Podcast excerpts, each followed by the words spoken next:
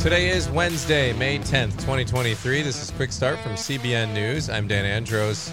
Did you have an answered prayer in the past year? A surprising number of people say they did. We'll have that top story and more on today's podcast. We're bringing news from a Christian perspective. Subscribe, leave a rating, share it with a friend. You can email us, quickstartpodcast at cbn.org. Joining me now to get through the news of the Cray, Trey Goins Phillips, Billy Hallowell. What's going on, fellas? Happy hump day to y'all. What's up? I can't believe it's Wednesday. And I can't believe it's not butter. Oh my god. Breaking out of But of. um, 1987. do you know that um? Well, never mind. It's not worth talking Just about. don't even go. Just- Wait, you got- next next up, we're going to talk about Grey Poupon. Oh, Uh, no, it was about Fabio. oh, my. I'm You, you remember the mo- Uh, he did We a all- commercial for them many years ago, We and then he did a commercial for a roller coaster. I'm going into the story Yeah, we anyway. all- He went on a roller coaster at Busch Gardens in Williamsburg, Virginia, kind of where I'm from, and to do this campaign for this roller coaster, and a bird hit him in the face, and Ooh, I he broke his that. nose. Do you remember that? We had all just forgotten it, and now you brought it. You made us remember it again. So America thanks you for that. It's a funny thing to just think about. I don't know why it lives rent free in my mind, but it does. but it does. It does. All right, we got a lot coming up on the podcast today. Billy, what do we have on the focus story? oh boy. Well, on the focus story, we're going to be talking about PETA. Uh, the animal loving organization PETA and what Yeah. they are doing with the Bible. They're rewriting part of the Bible. Okay. So there you go. Oh boy, I'm I'm bracing for impact on that one. Also on the main thing, we're going to talk to the CEO of Biglife, talking about Christian persecution in Afghanistan, but how the Lord's working amid the chaos there. All that and more coming up. But first, we're going to get through the news here in 90 seconds. And despite reports of declining worship attendance after the pandemic, especially among younger people, a majority of Americans still say they pray. This is according to a new survey from the Radiant Foundation. 61% said they turn to God in prayer. And the survey also found that 50% of adults who pray do so at dawn when they get up, 55 at bedtime. Pretty pretty even split there. But a whopping 87% of those who pray say they received an answer in the last 12 months, an answer to a prayer. And a violent uprising in the northern part of India has left 60 people dead, at least 50 churches burned down, internet blackouts, and orders for military personnel to shoot on sight. Christians are caught in the crosshairs of that ongoing violence. Nearly 10,000 soldiers from the army have been deployed, and 35,000 people have been evacuated. And an 18 year old and a 24 year old have both escaped from a Philadelphia prison. The manhunt's currently underway. They were gone 19 hours before someone noticed they were gone. One of the um, perpetrators is 18 years old. He is accused of killing four people in three different shootings. Those are just some of today's top headlines. You can check out those stories and more over at cbnnews.com. This uh, prayer poll, this survey that had come out, 87% saying, Are you surprised by that number, the 87%? No, I don't. You know, I don't think I'm surprised by it. I think it's it's encouraging. I guess that 87% of Americans report prayers having been answered. But I wonder too, like what's. I would want to know what are the dynamics uh, of that study. What were the you know how were the questions asked, and what was an answered prayer? You know, because I think so often now we live in this like new agey world that it's people are like, well, I've been manifesting this now for six months, and it looks Yeah. like my my manifestation has been successful. So uh, if it's that kind of crazy stuff, then, I don't know that Yeah, I buy right. it. Um, but if it's actual prayers, I think that's that's encouraging. And the truth is, is that the Lord and His Word we've talked about many times never returns void, right? So if you're praying the promises of God as a believer. Uh, the answer might not be what you thought it should be or what you wanted it to be, uh, but the Lord will be faithful and answer your prayer. So I think it overall is a it's an encouraging study. I would say, you know, the 87%, my concern, like nothing surprises me, but my concern is like what, like Trey was saying, what are these people actually praying for and how are they praying? And are they assuming, well, I just manifested and wanted that to happen and it happened. So yay, you know, prayers. I, so that's, I don't know. I would need to know way more before Yeah. I was excited, excited about it. Yeah, I would agree. Um, probably need some more answers or look closer into that study exactly uh, how things were worded before we really know. But nevertheless, generally speaking, encouraging to see more people turning to prayer. We're going to head over to the focus story now. And speaking of negative negative things in the news, and the animal rights group PETA, People for the Ethical Treatment of Animals, they decided to rewrite the Bible. Billy, why why did they do this?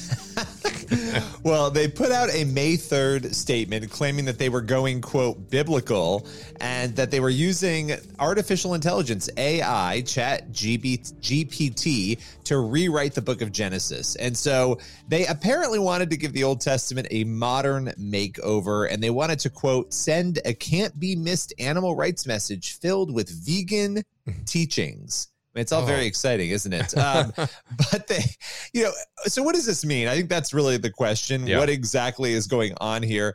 According to PETA, they they wanted to present a cruelty-free story of creation and appeal to Generation Z. They they gave a statistic about Generation Z being very very intrigued by the environment, and so I guess they're appealing to Gen Z by doing this. Um, and you know, look, they they do a, a, number of interesting things in here, but they didn't have time to rewrite the whole Bible just for comfort's sake, so everybody understands. So they just wanted to start small with Genesis. So that's where they are right now. oh, just the very short book of Genesis. There's uh, nothing happened in there. But what what were some of the things that they were zeroing in on, and the changes that were made? Well, obviously, you know, Genesis is the creation story among a lot of other content, uh, but they wanted to change some of the terms. So animals are referred to as beings rather than beasts or creatures. So where the Bible would call them a beast or a creature, they would change that out to being uh, plant fibers like hemp and bamboo. Those are used in place of animal skins. So we take away any of the animal skins that we see in Genesis; they're gone, and you're going to be wearing bamboo and hemp. Um, and you know, th- there's other things along along those lines. But interestingly, um, Abraham in Genesis 22, this is a very bizarre change. Uh, the patriarch is seen befriending a lamb rather than sacrificing a ram. And the chapter before that, Abraham and Sarah, they apparently adopt a dog named Herbie. Uh, that's very comforting. and they they talk about I want a refund. They they talk about the importance of adoption rather than buying dogs from pet stores, which didn't exist in case anybody wants to know during Abraham's time. So Those they've got they've just so they've removed so basically Isaac dies. Is this what what happens here in their Bible? Does well, uh, I haven't, there's no there's no replacement it. there, and Isaac gets slaughtered.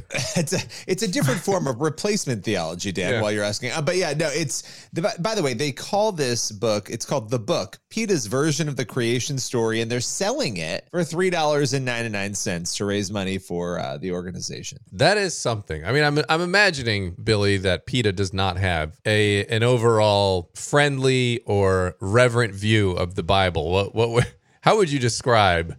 Their look on scripture? You know, it's hard to tell. I don't know enough about the inner workings. I could tell you a couple of things. They tweeted on May 7th Jesus would condemn the casual and constant torture and killing of animals. And they got a lot of responses to that. Uh, they also, the, the president of PETA, Ingrid Newkirk, she said, quote, the Bible has long been used to justify all forms of oppression. So we've so we've used Chat GPT to make it clear that a loving God would never endorse exploitation of or cruelty to animals. So it's hard to tell exactly where they stand. They say the Bible was used, but here they are using the Bible for their own purposes. Yes, and and redefining what a loving God is. They just have made up their own version of God, um, even though they didn't create anything in the universe to justify being able to do so. All right, now look, we know that PETA, we're, we're as Christians, we're not looking to PETA for our spiritual um, guidance and, and well, enlightenment. Wow, speak for yourself. Okay, Dan. okay, I won't stop you. Okay, actually, I will stop you. I'll run and tackle you before you open your PETA Bible. But um, but why why so why should we be concerned about this? Right? If we if we're generally looking at it, these are some crazy you know non Christian kooks uh, uh, essentially doing this. Why why should we be concerned? Right. Well, I mean, look, even there may be some people there who would call themselves Christians, but I don't know if you're a Christian, you shouldn't be adding or taking away from scripture, right? I mean, that's right. something we're not supposed to be doing. And we're told in Second Timothy 3:16 the Bible's God breathed, which means God put it together through human, he used human beings. He put this book together for us. It tells us that the Bible is profitable for teaching, for reproof, for correction, for training and righteousness. I mean, all of that elevates the Bible to a place where we certainly shouldn't be putting it through AI and asking it to put in stories about purchasing dogs, you know, for, or adopting dogs. I mean, so I, I, think though, for real, this is, you know, it's spiritually dangerous, I think, in that we don't want to be tinkering with the Bible in this way, even if we're doing it for quote unquote fun or to raise money for something. Who asked for this? I, I don't know. Who asked for this version of Genesis 1 and 2? Uh, why is the dog named Herbie? And no and one names three, their dog Herbie. I, Sorry if your dog is named Herbie. I apologize. Yeah, I mean Herbie is a good name. I it's just uh, that's a fine name for your pet. But why did they pick Herbie? it doesn't like not even a new test. I mean an Old Testament type name. Right. Um. right. So you know, I just thought that was odd. But also, I guess they're just approaching Genesis as a like a novel, right? Because yeah.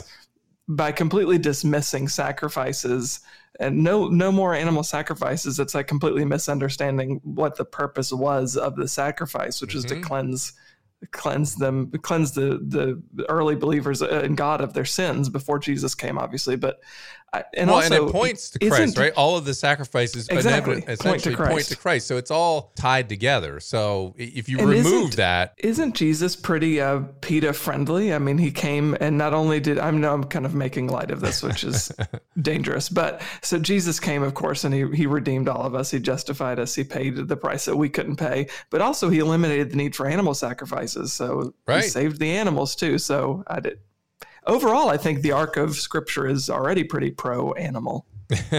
you don't need to completely rewrite it right. into some sort of blasphemous text. Yes, but I do think it's it's good that we're aware. You know? Yeah, agreed. I mean, look again, we're going through the Old Testament, and our annual reading here of scripture and how many times do does Israel lose its way? They forget about what happened to all the things that God did for them getting them out of Egypt getting them in there giving them this land. They forget it time and time again. So you know you think compounding this all these different times that people warp scripture and then AI with to where a press of a button and you can completely change it. What happens generations down the road? I mean it could be so watered down that nobody even knows what the real one actually is. So it's important to stick to it and and know where these deviations are. So appreciate you bringing that one to the focus story. And we're going to move over to the main thing now. And John Heerema, the CEO of the missionary and humanitarian organization Biglife, shares with Trey the horrors of Christian persecution in Afghanistan, how the Lord is working amid the chaos there, and what faith under immense pressure truly looks like. That's today's main thing. John Heerema, you're the CEO of Biglife. Uh, thank you so much for joining us. How are you doing today? I'm doing great. Thanks for having me on. Oh, I, I so appreciate you being here. So, for people who don't know what Biglife is or they're not familiar with the kind of work that you do, before we get into the details uh, of, of this particular campaign that y'all are working on in Afghanistan, tell us a little bit about what Biglife is. Sure thing. It's Big Lives is, is a disciple making ministry. We empower believers worldwide to reach and disciple their own people for Jesus. You know, who's the best people to reach Pakistan? It's Pakistanis. You know, they already know the language, they know the culture. They they don't run away from the danger, they run towards the danger because it's their own people and they're passionate about their own people. So currently we're serving in 147 countries around the world. And um, you know, our our goal is to see the world turned upside down with radical disciples just reaching you know the least and the last and the lost Mm. You know, most recently, y'all have identified 600 plus families, which is thousands and thousands of people, predominantly women and children, uh, who are in harm's way in Afghanistan. They're under threat from the Taliban. And I, as a, a, Westerner, I just imagine uh, there's so much going on in the Middle East. It's pure chaos right now, uh, particularly since the withdrawal from the U.S. withdrawal from Afghanistan. How did y'all even go about the work of identifying these families? Yeah, it's actually our guys on the ground. You know, shortly before um, you know Afghanistan collapsed, we were asked by some of the former military guys about getting their informants out and their interpreters out. And then the, the airport obviously was bombed after that. So because of the boots on the ground, we had the opportunity to run towards the danger and run towards the issues and and help get people out. Since that time, it just kept on growing to large numbers. So we ended up relocating over 52,000 people. However, recently, uh, there's been over 8,000 people identified that are just being, you know, persecuted in a huge way. The Taliban's coming in, questioning the men, killing them, and in the past, they never touched the the women or the children, but now they're also attacking them. So these are underground believers. They're part of the underground church network in Afghanistan, and the only hope for them through this chaos is to get them out of the country. So, you know, chaos leads to opportunity. I still believe with all my heart that since the fall of Afghanistan, this is the greatest opportunity of our lifetime to reach Afghans. And we're seeing people putting their trust in Jesus like never before. Hmm. What an, a, a, a good perspective to have, right? And I think that's a, a, a, biblical perspective. Is is whenever there's chaos going on, the one anchor, the one hope that we have is Jesus Christ. So using the opportunity of what's happening on the ground uh, to disciple and to share our faith with people, I think is so important. And I'm curious how you got involved in this work. Why is this something that you're personally passionate about? Well, you know, that wasn't the intention. Um, I happened to receive a phone call one Saturday morning, uh, and it was from from a uh, former military guy serving in Afghanistan that was part of the task force Pineapple, and um, very concerned about the people he was serving with before he left the country, and concerned about uh, the impact that we've had since the withdrawal of our forces and just asked us if there's anything we could do to help. We talked to our to our leaders on the ground in Afghanistan, and they absolutely wanted to run towards the uh, opportunities, and that's really how we got started. So it was, it was right before the bombing uh, of the airport in Kabul that uh, we started getting involved in working with them, and then it turned out to trying to really work with uh, a lot of the other organizations, getting their people out, and then the underground believers. We were encouraging our people to stay because of the opportunities that exist uh, reaching people right now but um, it actually turned into relocating Muslims as well because they're being targeted for whatever reasons by the Taliban. And once we got them relocated and they started feeling safe again, they started asking those questions, you know, why did you help us? And it was the perfect opening to give opportunity to bring truth into their lives and see the Lord just already stirring in their lives and then draw them close. Hmm. You know, I think to an unbeliever, it looks like a happy accident when things like this happen, when faith based organizations end up being at the right place at the right time. But as believers, I think we can look back and we can see that it's providential, it's divine, that God had his hand and was working behind the scenes. Can you talk a little bit about how you've seen the Lord orchestrating this? Because it, it wasn't necessarily something you imagined, as you said, that you would be in this position today working alongside uh, para governmental organizations and, and all all of these other things uh, to help these Afghans. Yeah, it's been crazy year and a half. It's actually been the hardest thing we've ever been involved in. Uh, you know, we've been working in Afghanistan since 2008 um, and identifying the people that the Lord had already been stirring in and already drawn to himself and then empowering them to reach their own people. But we, a lot of our staff members now are former extremists. So they mm. know, you know, what life is like before they had the opportunity to to bring Christ into their lives. And and they are the greatest disciple makers I've ever seen in my life. They they they tell us all the time. They say, you know, we weren't afraid to die for we we weren't afraid to die for a lie. Now that we know truth, you can't stop us. So as I mentioned earlier, you know, they know the language, they certainly know the culture, but they run towards the danger instead of running away. And I think that's what happens a lot of times you know, when the chaos happens, a lot of organizations run away because of the danger. But using the indigenous, you know, gives us the opportunity that, that they are passionate about running towards the problem, the danger. And I don't think they would have let us change our minds even if we tried. So that's that's really how we got involved and stayed involved. And and now they're the ones that came to us and said, Hey, there's these 8,000 people that are just being brutally persecuted.